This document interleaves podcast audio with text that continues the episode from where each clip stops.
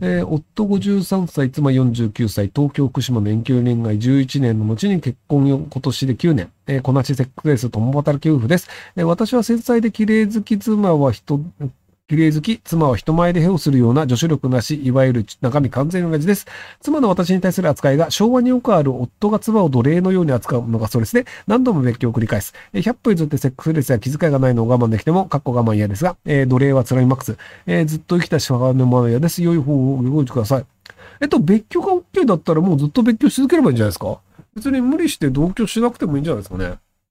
なんかその子供もいないし、な、なんで結婚続けてるのかもいまいちよくわかんないんですけど、まあでも一応なんか結婚というのが、その契約を続けたいのであれば、別にあの別居すればいいし、別になんか別居がして別に結婚のまま必要ないようなら離婚すればいいと思うので、まずなぜ離婚しないのかがちょっとわからない。で、別居すればいいんじゃねっていうので、お金の問題もそんな謎なので、離婚か別居かでいいんじゃないかなと思ったんですけど、2回目です。すいません。夫以外の恋人を持ちたい33歳です。18の時から主人と付き合い始め、そのまま結婚、子供を3人授かりました。今まで主人としかお付き合いしてなかったので、えーと今になって他人との出会いはどんな感じなんだろうと想像してしまいます。自分がキモいのは重々承知ですが、このまま恋愛せず終わり人生は寂しくもします。もうしどうすればいいか、田舎済みなので、不倫や出会い系アプリはリスクが高いので避けたいです。えっと、ツイッター上とかで仲良くなって普通に会話するっていうので、あとあの、結構オンラインゲームで、あの、オンラインゲーム内だけの恋人っていうシステムがあったりするんですよね。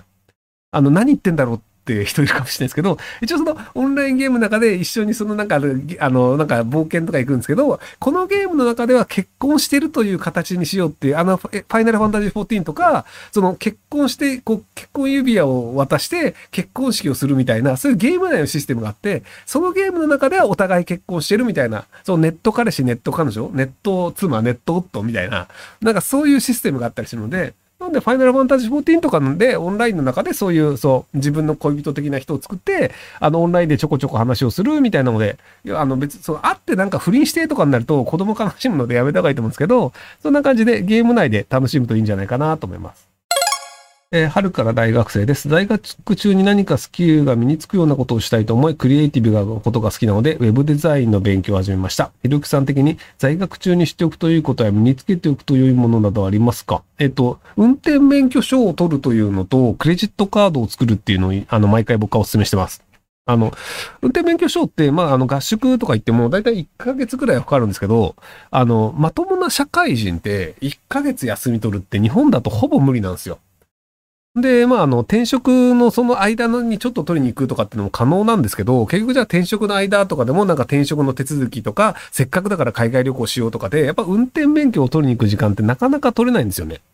なので、運転免許自体は、まあ合宿2週間やでって書いてる人もいいんですけど、あの2週間ジャストで取れないと何日か伸びたりするってのもあったりするので、なので、あの、春休みとか冬休みとか夏休みとかを使って、あの、運転免許は取っといた方が人生長いので得ですよ。要はその海外旅行とか行った時に、あの、日本の運転免許証を持ってると、あの、国際運転免許証っていうのを、あの、まあ、えっ、と、1500円ぐらい払って、その日本の役所で作れるんですけど、で、それ持ってくと、その、世界50カ国ぐらいなのかな、アメリカだったり、ヨーロッパだったり、あの、中国は無理なんですけど、っていう感じでいろんな世界中で、その国際免許証と日本の免許証を見せるだけでレンタカー借りて運転できるっていうのがあったりするので、オーストラリアとかね。なので、あの、まあ、人生楽しむ上で免許証は取っといた方がいいんじゃないかなと思うんですけど、あとクレジットカードは、あの、えっと、起業したりすると作れなかったりする可能性があるので、なので、あの、まあ、会社員になる人は作れるんですけど、俺起業するぜとか、俺フリーランスになるぜっていう人だと、あの、フリーランスになった途端に作れなくなるんですよ。大学生ってクレカ簡単に作れるので、なんか簡単に作れるもんじゃんと思い込みがちなんですけど、フリーランスになったり、個人事業主になった途端にクレジットカード作れなくなるんですよ。で、これ僕、あの、ウィキペディアにも書いてあった気がするんですけど、あの、えっ、と、えービッグカメラビューカードというクレジットカードの審査で落ちたことあるんですよね。あ、そう、あの、ビッグカメラのクレカ作れなかった話、これなんですけど、あの、僕、その当時多分年収1億超えてたと思うんですよ。で、会社の役員で、有限会社未来検索ブラジルっていう会社の役員で、ビッグカメラに行って、あの、未来検索、有限会社未来検索ブラジルの役員です。ねで、年収はっていうところで、なんかあの、3000万円以上みたいなところをこう丸して、で、申請して、で、うちの彼女がその、ブラジルでデザイナーと働いてたので、ブラジルという会社でデザイナーですっていうので、2人で申請したんですよ。でそしたら、あの、彼女の方は、あの、申請こう、こうなんか、はい、通りましたって言って話が済むんですけど、僕全然呼ばれなくて、で、なんか、あの、ずっと待たされて、あの、西村さんって言われて言ったら、あの、すいません、あの、カード通らなかったんですって言われて、あ、僕はビッグカメラのクレジットカードすら通らないんだっていうのがあったので、それ以来、あの、クレジットカードっていうのは通りづらいんだな、事業主はって思いました。はい。なので、あの、学生の方が社会的には全然信用度が高いということなんじゃないかなと思いますけども、はい。